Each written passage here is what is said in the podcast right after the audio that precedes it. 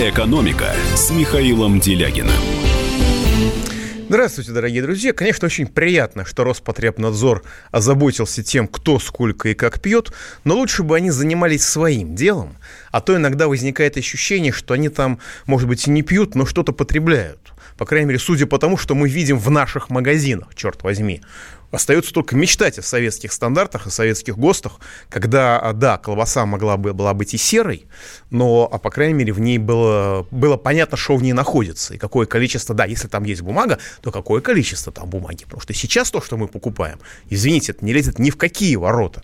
Но Роспотребнадзор это не волнует. Роспотребнадзор волнует, кто сколько выпил. Молодцы, ребят, красавцы. Продолжайте дальше в том же духе. Вас будут любить. Недаром вас зовут Роспо... Роспозором если я правильно помню. Ну ладно.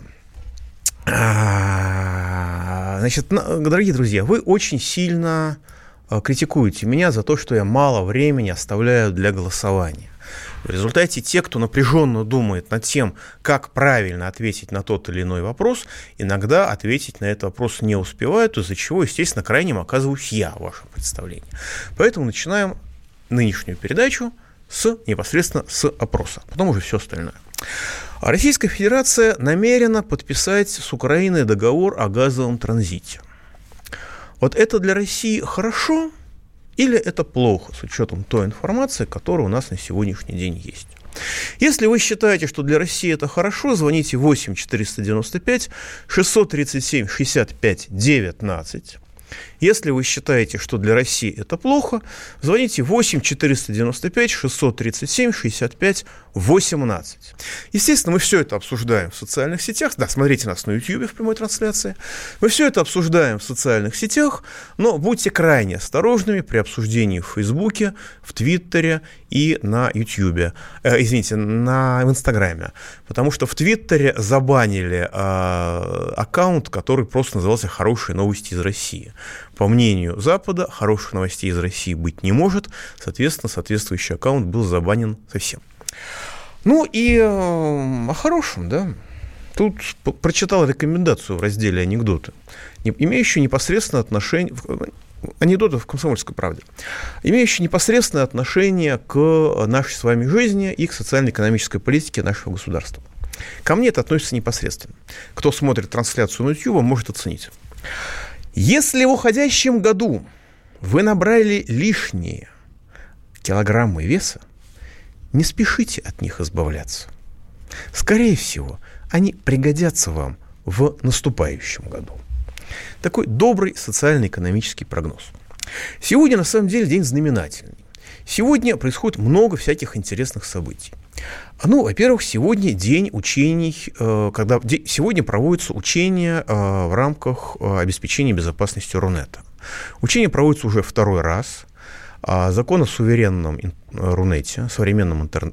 суверенном интернете, смысл заключается в следующем что если вдруг наши западные для некоторых коллеги и партнеры отключат Российскую Федерацию от интернета, а у них подобного рода учения уже проводились, и, так сказать, наработки есть, чтобы мы могли пользоваться интернетом, по крайней мере, в неотключенном сегменте мировой сети, по крайней мере, на своей территории, спокойно.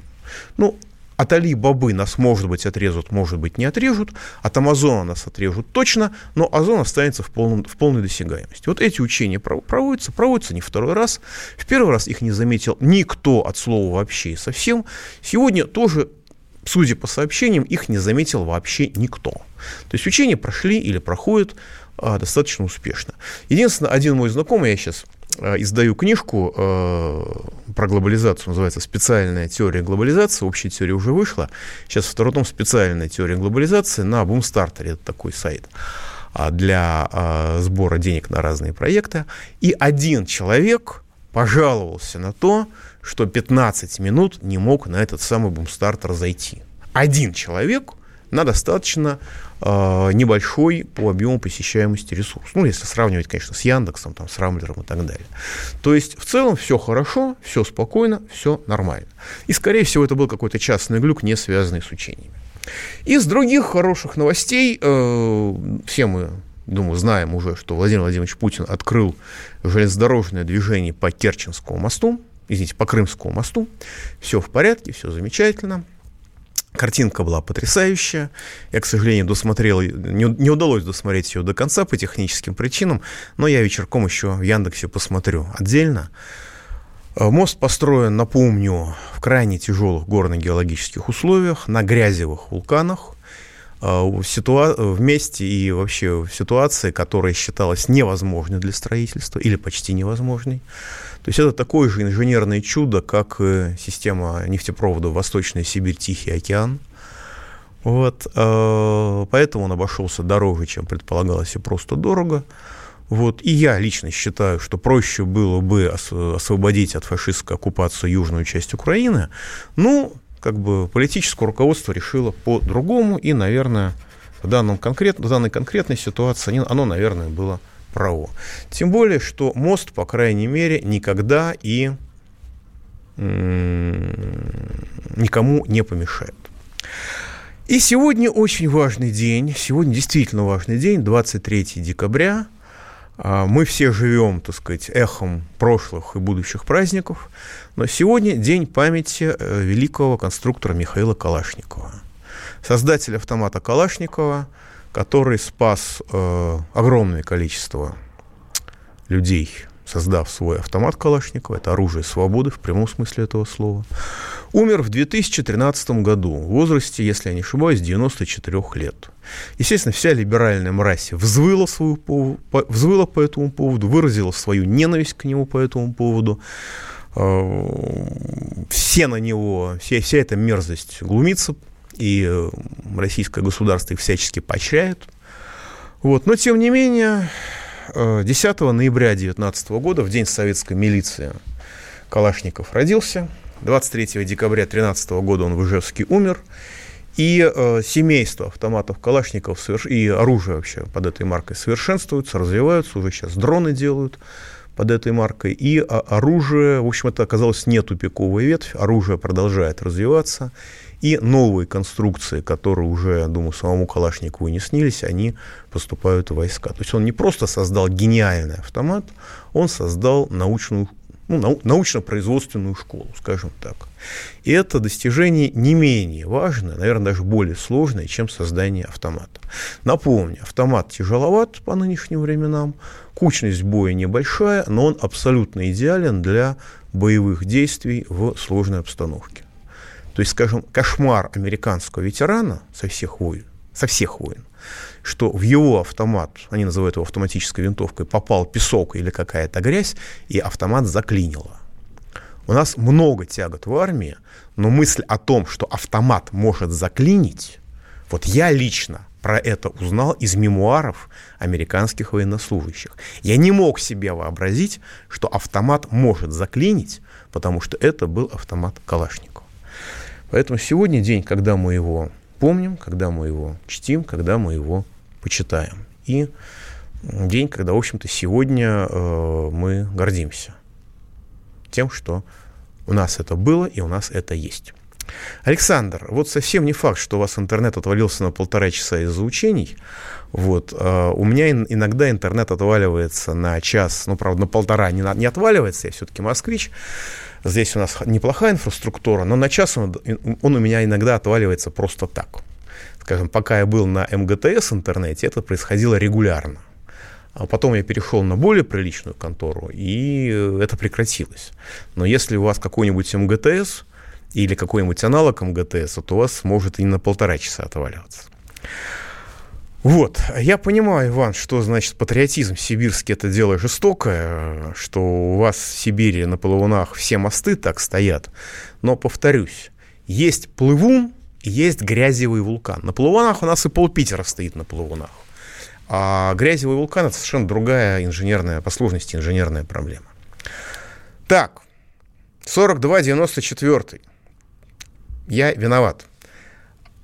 По поручению 4294 поздравляю всех с Днем дальней авиации. Мне это тем более стыдно, потому что у меня есть значок юбилейный 100 лет стратегической авиации.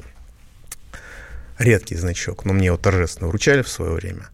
Я поздравляю с Днем дальней авиации и надеюсь, что она всегда будет и дальней, и сверхдальней, и стратегической, и что она обеспечит нам спокойную, нормальную жизнь со всеми проблемами, со всеми неудобствами, со всеми конфликтами, но главное, что это, но главное, что эта жизнь будет.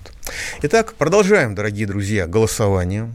Те, кто считает, что наше соглашение Российской Федерации с Украиной, если оно, конечно, будет подписано, о газовом транзите, это хорошо для России, звоните 8 495 637 65 19.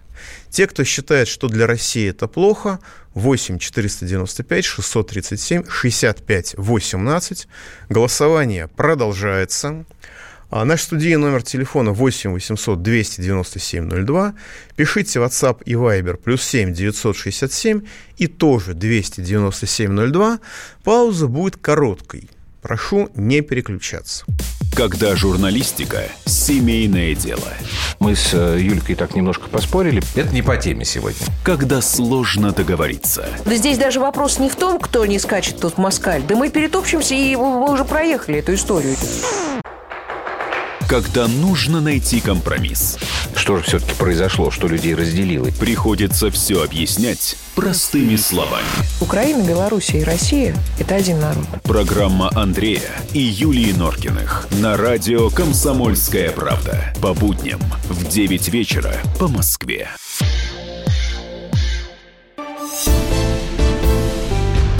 «Экономика» с Михаилом Делягиным. Дорогие друзья, продолжаю. У меня огромная просьба. Иван и другие коллеги, которые мне присылают новости, пожалуйста, проверяйте их. Если вы присылаете новость, она должна содержать ссылок на источник. Этот источник должен быть правдоподобен. Вот сейчас мне Иван прислал, значит, новость. Роскомнадзор потребовал удалить ролик с предвыборными обещаниями Путина и Медведева 2011 года. Да, роскошная, замечательная статья на Яндекс.Зен, но, простите, а без какой бы то ни было ссылки. Когда вы присылаете материал без ссылки, то вы присылаете с высочайшей степенью вероятности фейк. Понимаете? Просто фейк. И, соответственно, вводите в заблуждение и меня, и многих радиослушателей, если я вам поверю. Это, на самом деле, очень распространенное явление, потому что сейчас новости научились придумывать краше настоящих. А, скажем, есть такой замечательный сайт, называется «Панорама Паб». Просто запомните его.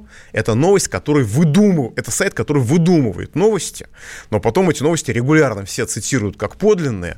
Ну вот буквально там вчера а, весь интернет облетела, значит, новость от, с этого сайта о том, что российский МИД объявил персону нон-грата а, значит, э, китайского дипломата, который публично удивился, почему а, Российская Федерация не борется с коррупцией да, и сказал, что эту, эту проблему Китай решил бы совершенно элементарно в течение полугода. А, ну, понятно, что э, и китаец, китайский дипломат не говорит таким языком, и российский МИД не, э, так сказать, объявляет персону нон-грата за такое представителей дружественного, дружественного государства, по крайней мере. Но и вообще он, по-моему, никого не объявляет персону нон-грата, даже установленных шпионов, там, кроме редчайших ситуаций, когда их с поличным берут. Но, тем не менее, тем не менее. А, эта новость облетела весь Рунет, все обсуждали, пересылали, волновались и так далее. Ну, потом выяснилось, что да, а, фейк. Насчет скандала с памятником Калашникову, что там была схема немецкого автомата, ну, к сожалению, скульптор, который у нас очень много в Москве всего сделал, почти как Церетели в свое время, он фанат немецкого оружия, и, значит, там немецкую штурмовую винтовку вынимали из памятника который установлен на белорусском вокзале, там в честь, э, откуда люди уходили на войну и потом возвращались с войны. Ну, были скандалы, это проблема, так сказать, скульптора, проблема тех, кто его привлекает к работе, проблема людей из Министерства культуры, которые, судя по всему, как в анекдоте про девочку Светочку, примерно таким же уровнем обладают. Вот. Ну, ну, как бы скандал был, скандал исправлен. Все вопрос решен. На самом деле это классический случай, когда общественность себя проявила с очень хорошей стороны. И еще одно, один случай, когда общественность себя проявила с очень хорошей стороны. У нас позавчера был день рождения Сталина. Причем не очень, прост, не очень необычный, а 140 лет со дня рождения, юбилей. Естественно, не с календарного, потому что у него в целях конспирации была неправильная дата рождения, даже неправильный год проставлен всегда, но с того, который был официален, который привыкли отмечать. И вот э, этот день, э, в этот день, позавчера, по всей России стихийно, люди отмечали, причем не только пожилые, но и относительно молодые, совсем молодые, отмечали 140 лет со дня рождения Иосифа Виссарионовича Сталина. Естественно, что власть на это смотрела крайне косо, а либеральная тусовка визжала как резанная, а были бесконечные комментарии этого общества пресловутого мемориала. Один из руководителей, который заявил, что Сталин за полтора года лично репрессировал полтора миллиарда человек. Причем, когда его на «Эхе Москвы» несколько раз переспрашивала, потрясенный ведущий, он, так сказать, категорически настаивал на полутора миллиардах человек. Вот, вот это такие люди. Но, тем не менее, э, актуальность Сталина растет с каждым днем, популярность Сталина растет с каждым днем. И это связано не только с э, тем, что не, не только с абсолютным ничтожеством нынешней власти, потому что если сравнивать, скажем, достижения Сталина с достижениями нынешнего государства, то как бы это даже сравнивать нечего. Это как божий дар с яичницей, причем протухший давно.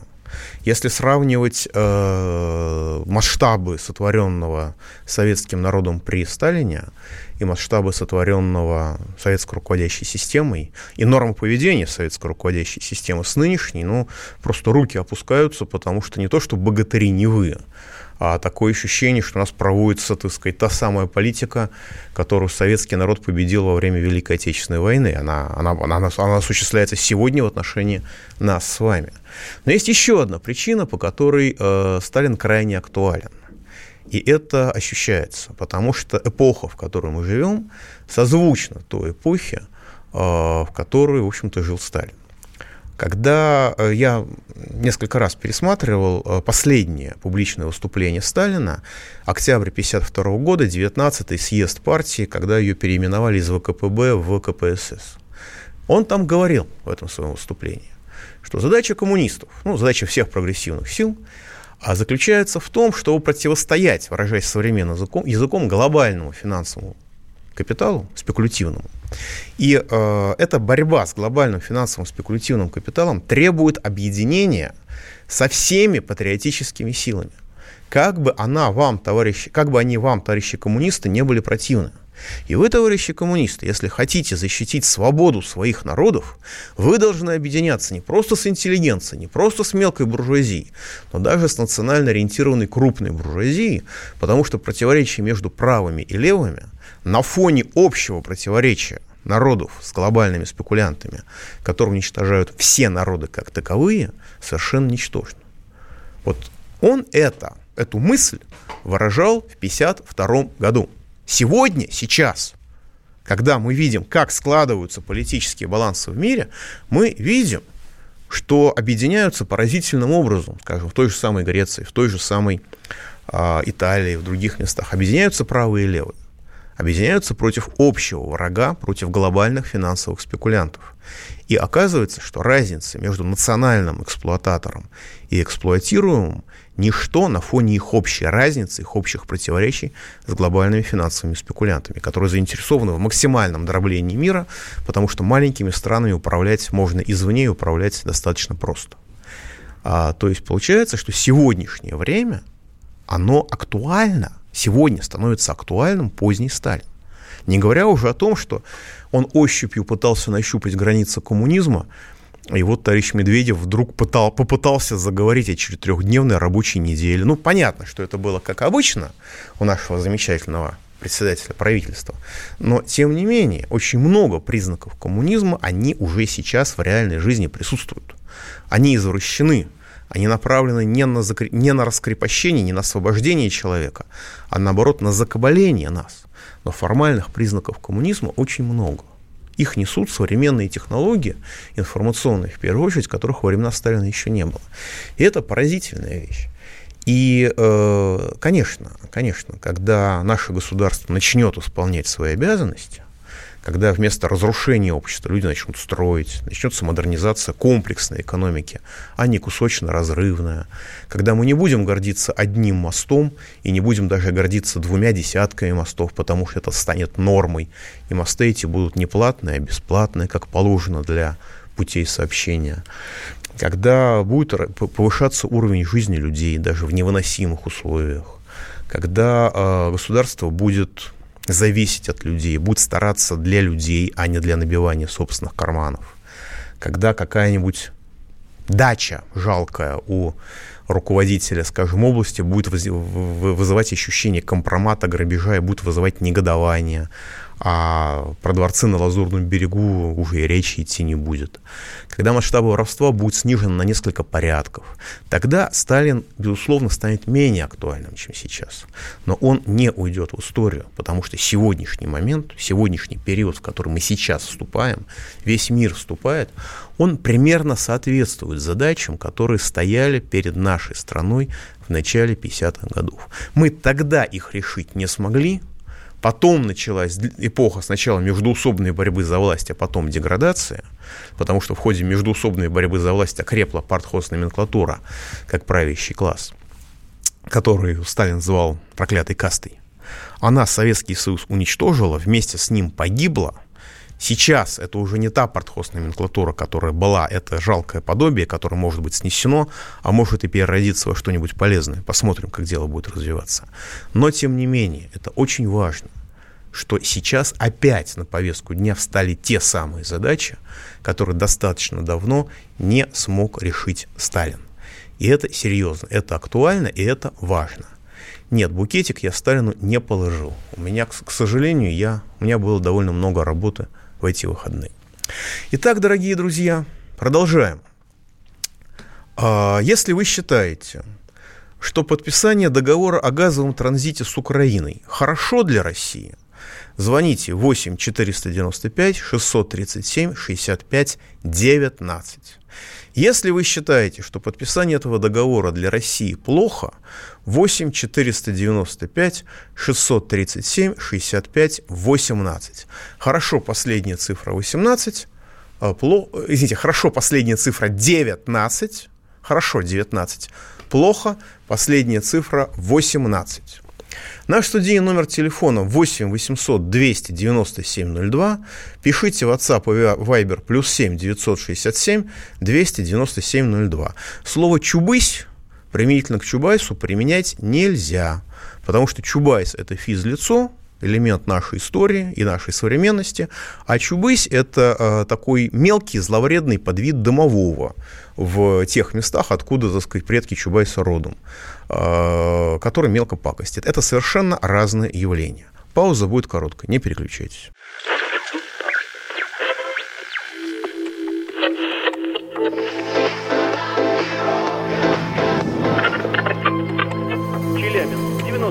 Пятигорск 88,8. Самара 98. Новосибирск 98,3. Ставрополь 105,7. Краснодар 91,0. Красноярск 107,1. Благовещенск 100 ровно и 6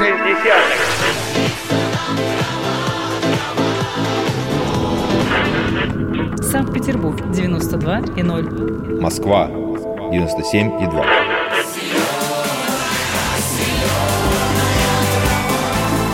Радио «Комсомольская правда». Слушает вся земля. «Экономика» с Михаилом Делягиным. Добрый день. Ну, уважаемый Иван, ну зачем вы мне присылаете э, с разных сторон сфотографированный, вплоть до инструкции, советский проигрыватель стереофонических компакт-дисков? Мы все знаем, что технологии в Советском Союзе были развиты очень и очень сильно. Э, первая мобильная связь работала в Советском Союзе и много чего другого. Ну, а люди, которые, так сказать, считают, что Советский Союз ничего кроме галош не производил, ну, просто показывают свой уровень, свое, так сказать, понимание, даже не истории, а своей собственной страны. Может быть, оправдываются таким образом, не знаю. А вы спрашиваете, откуда взялось в соглашении у России с Украиной, предполагаемом, повторюсь, соглашение, то, что мы обязаны выплатить 2,9 миллиарда долларов по решению Стокгольмского арбитража. Объясняю очень просто. У Российской Федерации, ну, Газпрома с Украиной, было заключено соглашение о том, по стандартной схеме для поставок газа по трубам, что оплачивается минимальный объем если страна, которая получает газ, не покупает минимального объема поставок газа, то она все равно должна оплатить этот самый минимальный объем. Украина этот минимальный объем долгие годы не выбирала. Она просто уничтожила свою промышленность, ей столько газа стало не нужно, она покупала у нас столько газа, сколько ей нужно, а, соответственно, минимальный объем не выбирала.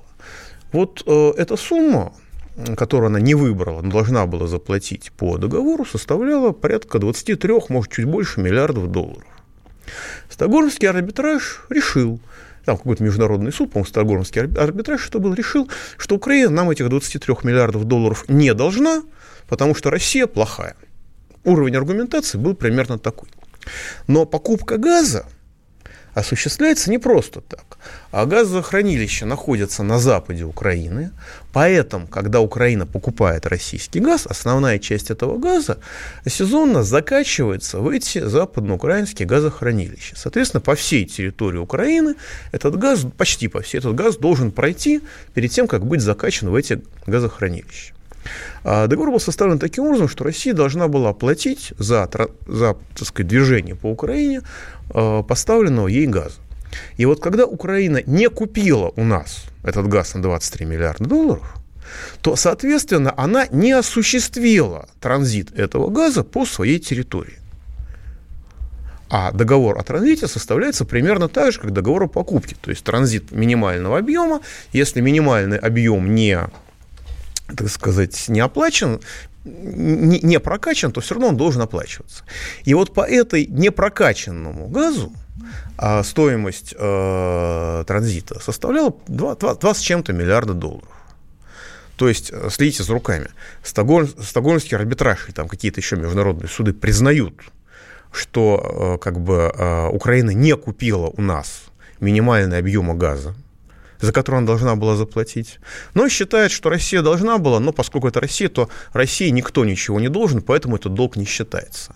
А вот за транзит некупленного газа Россия должна заплатить, потому что это Россия, она должна платить всегда и везде. Вот от 2,9 миллиардов долларов возникло оттуда. Почему Россия признает это, так сказать, э, грабеж, это безумие, я объяснить не могу. Вот в моей голове это не помещается. Но российские чиновники, вероятно, собственно, ничего невероятно, российские чиновники просто думают по-другому. Давайте примем звоночек. Да, Сергей Ставрополь, в эфире. Добрый день, Михаил Геннадьевич. Здрасте. Э, вопрос такой. Вот сейчас э, несколько раз Россию поставили неудобное положение. Вот в связи с повторившимися историей с допингом, затем вот с Украиной опять мы им должны. И транзитом, э, вернее, с постройкой э, никак не завершающейся это, э, трубопровода, извините, волнуюсь, э, э, Северный поток-2. Вот. Мы, как обычно, не можем ничего ответить им. Не считаете ли вы, что Путин, как честный человек, должен уйти в отставку и забрать свое правительство, или хотя бы последствия ответить за все это, за 20 лет своего правления, за 20 с лишним лет. Спасибо. Спасибо большое. Ну, во-первых, если вы подчиняетесь жуликам, они будут вас грабить и объяснять, что вы в этом и виноваты. Если вы послушаете любого российского либерала, практически любого, то они ровно на этой позиции и стоят. Что касается ответственности, ну, я думаю, что как бы если даже уходить, то сначала, если вы что-то сделали, вы должны как бы исправить ошибки, как минимум. Я думаю так, потому что если вы э, накосячили и, что называется, уходите, не исправив последствия, то вы поступаете не как честный человек. Знаете, был у нас в Костромской, по-моему, области был сити-менеджер молодой, и его назначили, а он забыл подготовиться к зиме. И вот, значит, накануне отопительного сезона он выступил по местному телевизору, сказал, знаете, а я забыл, что будет зима, забыл, что к ней нужно готовиться, поэтому извините, пожалуйста, но как честный человек я ухожу. Вот это, по-моему, поступок нечестного человека. Давайте примем еще звоночек. Илья из Москвы, в эфире. А, здравствуйте, Михаил. Да. А, у меня к вам два вопроса. Значит, первый вопрос. В четверг на пресс-конференции Владимир Путин со своим прекрасным образованием советским и знанием истории Значит, про Иосифа Сталина он в принципе ничего не захотел говорить, потому что это ужасная персона в истории страны. А про Владимира Ленина он сказал, что это был простой революционер. Вот скажите, как вы считаете, это было сказано почему? Потому что он действительно не понимает, кто эти люди, либо это заведомо априори, ну, понятно, выбранная позиция против этих людей. Первый вопрос. Второй вопрос. А, вот новость, она абсолютно, в принципе, практически нигде не фигурирует в самых таких главных СМИ страны о признании персона Нонграта второго секретаря эм, посольства Китая, которого выслали за, за то, что... Э, Илья, что... Илья, да. Илья, я только что эту историю рассказывал. Вот 15 минут назад я рассказывал про этого второго секретаря посольства Китая. Так я хочу задать вопрос по да. поводу этой истории. Слушаю. Да. Этот второй секретарь заявил, что... Значит, понятно, Илья, ведет... вы, не слыш... вы не слушаете, что я вам говорю, уж вы меня извините, пожалуйста, а, потому что а, эта новость фейковая. И 15 минут назад я про нее рассказывал. Она с сайта Панорама Пап. Пожалуйста, когда вы что-то цитируете, то следите за источниками. А то будете цитировать либо Панорама Пап выдуманные новости, отчасти выдуманные, либо CNN, которые вообще фейковые новости, которые описывают то, чего не происходит.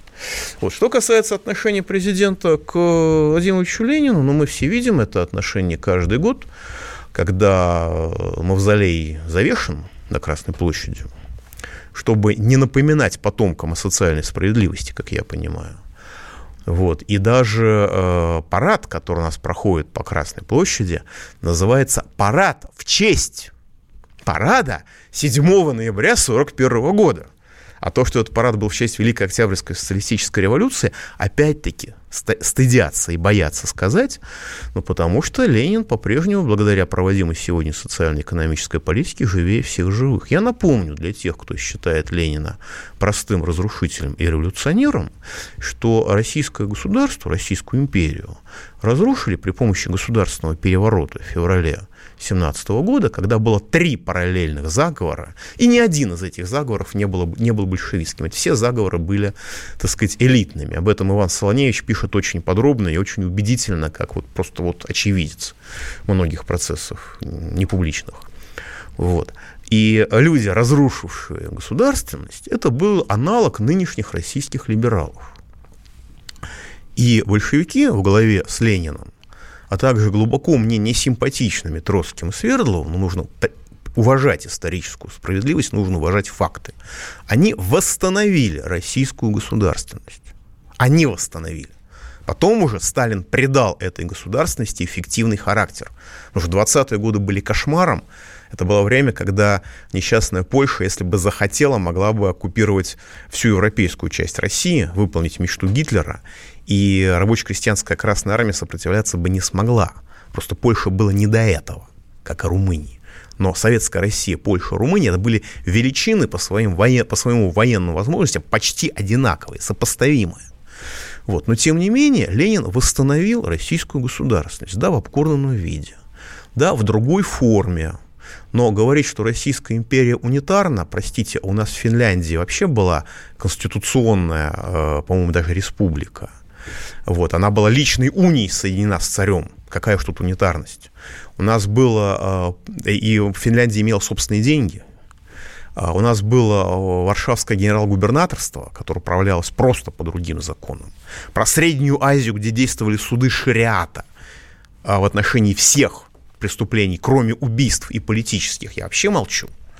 Да, что у нас э, в Грузии крепостное право было отменено значительно позже, чем в России, это тоже, ну, понимаете, это не унитарное государство.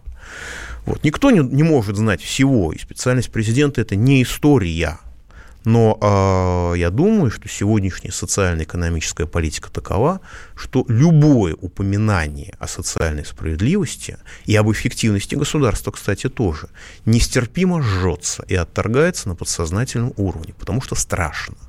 Вот проходят люди мимо мавзолея, а им страшно. Не потому, что Ленин восстанет, а там террор устроит, а потому что он мог, а вы, господа, занимаетесь совершенно другим делом. Это моя гипотеза, разумеется. Пауза будет короткой, пожалуйста, не переключайтесь. Политика. Владимир Путин приехал в Японию на саммит большой... Экономика. Покупательная способность тех денег, которые вы... Аналитика. Что происходит правильно, а что происходит неправильно. Технологии. В последнее время все чаще говорят о мошенничестве с электронными подписями. Музыка. Всем привет! Вы слушаете «Мир музыки». Комсомольская правда. Радио для тебя. Экономика с Михаилом Делягиным. Итак, дорогие друзья, э, подводим итоги голосования. Проголосовало больше 200 человек, что для такой темы сложной, в общем, достаточно много. 16% э, участников голосования считают, что предстоящее подписание договора России и Украины, точнее «Газпрома» и «Нафтогаза» о транзите газа это хорошо для России, 16%. При этом, судя по вашим комментариям, некоторые коллеги голосовали с Украины. 84% считают, что для России это плохо, ну и я с этими 84% вполне себе согласен. Значит, 29-12. Я понимаю ваши эмоции, я отчасти их разделяю. Но, пожалуйста, поймите, что мир рушится, и на фоне европейских пигмеев, которые, лидеров которого якобы управляют сегодня Европой, Путин вполне себе гигант. Это действительно как личность и как э, руководитель Трамп, Си Цзиньпинь и Путин – это вот один уровень, ну еще море индийский, а больше рядом никого нет. Другое дело, что под ними системы разные. Но опять-таки наша система не худшая, потому что генпрокурор Соединенных Штатов Америки, скажем, предупредил – предупредил американцев буквально на прошлой неделе, вполне себе официально, по телевизору в своем выступлении на Fox News, что, господа демократы, пожалуйста, не вздумайте организовывать массовые беспорядки, потому что наша полиция вас очень не любит и очень любит Трампа. Знаете, как в фильме «День выборов», а, как это, работники ликероводочного завода, все дружбы, дружно на своих местах очень любят губернатора, поэтому не выпендривайтесь. Вот у нас подобного рода предупреждений невозможно, потому что, ну, как бы все понимают, что, да, правоохранительные органы хорошие или плохие, но они за порядок. Хороший порядок, плохой порядок – это другой разговор. Но они за порядок. Да, с переборами, но тем не менее. А США приходится предупреждать. И более того, в ноябре следующего года, под выборы, в США ожидается попытка цветной революции, такая полномасштабная попытка. Может, американцы, конечно, сумеют купировать, потому что неприятные разговоры на эту тему, в общем-то, со многими российскими аналитиками велись. Как бы, и масштаб угрозы, я думаю, так сказать, в Штатах понимают, что там у них происходит на самом деле. Но совсем не факт, что они смогут эту попытку раздавить зародыш. У нас при нашей попытке цветной революции, которая тоже зреет, и мы видим и пенсионная реформа, и налоги, и многие-многие другие действия, но все-таки это не ноябрь следующего года, это попозже. Так что в данной ситуации Э, ваши эмоции понятны, но неправильно. Уважаемый Иван, насчет ВТО. Действительно, суд ВТО прекратил существование, исполнение требований ВТО в этой ситуации нелепость, граничащая с предательством. Но, вы знаете, российское, правительство Российской Федерации подчиняется им, подчиняется ВТО и подчиняет Россию требованиям ВТО точно по той же самой логике, по тем же самым причинам, по которой нас туда запихнули что э, либералы служат глобальным спекулянтам против своих народов во всем мире, в том числе и в России. И российские либералы, управляющие правительством, Банком России и некоторыми друг, другими органами, они прилагают все усилия для того, чтобы глобальные спекулянты могли грабить и разрушать Россию. Вот и все. Это, на мой взгляд, это моя гипотеза. Это гипотеза, разумеется, но она очень правдоподобна, потому что по-другому объяснить правительство, объяснить политику правительства нельзя. Ну, по-другому, если пытаться оценить эту политику, возникает ощущение, что туда людей собрали сумасшедших, но они отнюдь не сумасшедшие. Но кто может сказать, что Набиулина глупа? Она не глупа. Кто может сказать, что Медведев глуп? Он не глуп, он умный. Как говорил товарищ Лебедь, это такой другой ум. И этот ум очень четкий, очень разумный, очень эффективный. А теперь детальку, маленькую детальку, которую практически никто не знает, и которая сыграла очень большую роль в, договор, в договоренности о газовом транзите. Уникальный случай, который возможен только в условиях глобализации. А, финская государственная компания «Фортум», которая очень много накуролесила в, российских, в российской ЖКХ, вплоть до того, что она там ультиматум городу Тюмени предъявляла с требованием «дайте, мы купили ваши коммунальные сети, но вы знаете, они у вас оказались в плохом состоянии, так странно, мы не ожидали, для нас это новость, поэтому извольте либо резко повышать тарифы, либо платить нам безумные деньги в размере годового бюджета. Между прочим, правительственная, государственная компания. Чем кончилось дело, в Тюмени, там как-то это дело замяли, спустили на тормозах, но эта же самая компания Fortum купила очень крупную коммунальную, крупную коммунальную компанию Германии, которая, среди прочего, контролировала почти все газохранилища, и не только в Германии, но и во многих других странах. В результате Германия совершенно неожиданно обнаружила, что ее газохранилища заполнены газом. Но она не управляет этими газохранилищами, а ими управляет государственная финская компания. Ну, это, конечно, тоже гипотеза. И э, Германия, которая думала, что у нее есть время, потому что она этот газ может взять из своих газохранилищ, вдруг оказалось, что может возникнуть ситуация, когда иностранное государство, причем не член НАТО, а типа нейтральное, хотя Финляндия полностью подчиняется всем правилам НАТО, единственное, что она прав не имеет, а все обязательства она себя приняла в одностороннем порядке вместе со Швецией. Но, а, тем не менее, эта страна а, вполне может заблокировать поставку этого газа, ну, для того, чтобы поддержать Украину против России, а наказать за это Германию. И вот тут уже, что называется, у Германии стало сильно подгорать, возникли риски – который немецкое руководство недееспособное, не случайно сказал про пигмеев, да, недееспособное год назад, когда эта покупка осуществлялась, предвидеть не могло и не предвидело до сих пор, а там право частной собственности. В результате иностранное государство, Финляндия, по сути дела, поставило на колени Германию. То есть это вот ситуация парадоксальная, невозможная. Да? Что такое Финляндия с военной точки зрения? Что такое Финляндия с экономической точки зрения? Что такое Финляндия с политической точки зрения? Неизмеримо меньше Германии, казалось бы. А на самом деле финская компания, государственная компания, покупает немецкую компанию, и оказывается, что не только Германия, но и многие другие страны оказываются под угрозой газовой блокады. Не со стороны страшного Путина, а со стороны своих, в общем-то, союзников. Но если кто-то начнет дергаться, он зимой может оказаться без газа. Это реальность сегодняшнего дня. Вот так устроен нынешний Евросоюз. Да, наши аналитики тоже это не заметили, к сожалению, за некоторым исключением. Некоторые аналитики заметили и оценили.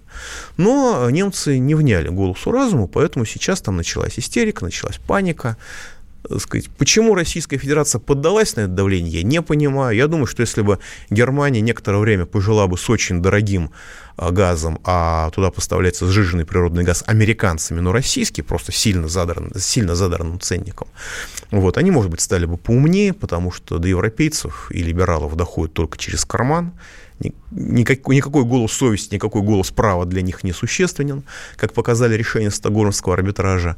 Но Российская Федерация в очередной раз решила сделать шаг навстречу тем, кто поддерживает фашизм на Украине до сих пор. Хотя надо сказать, что Нидерланды запросили у России, проснулись и запросили у России материалы по вине Украины в уничтожении малазийского Боинга на территории Украины, что называется, лучше совсем поздно, чем никогда. Не прошло и 10 лет. 5 лет, правда, прошло. Это хорошая новость, мы на ней закончим. Не переключайтесь, пауза будет короткой, до 17 часов в пятницу на этой неделе. Счастливо! Экономика.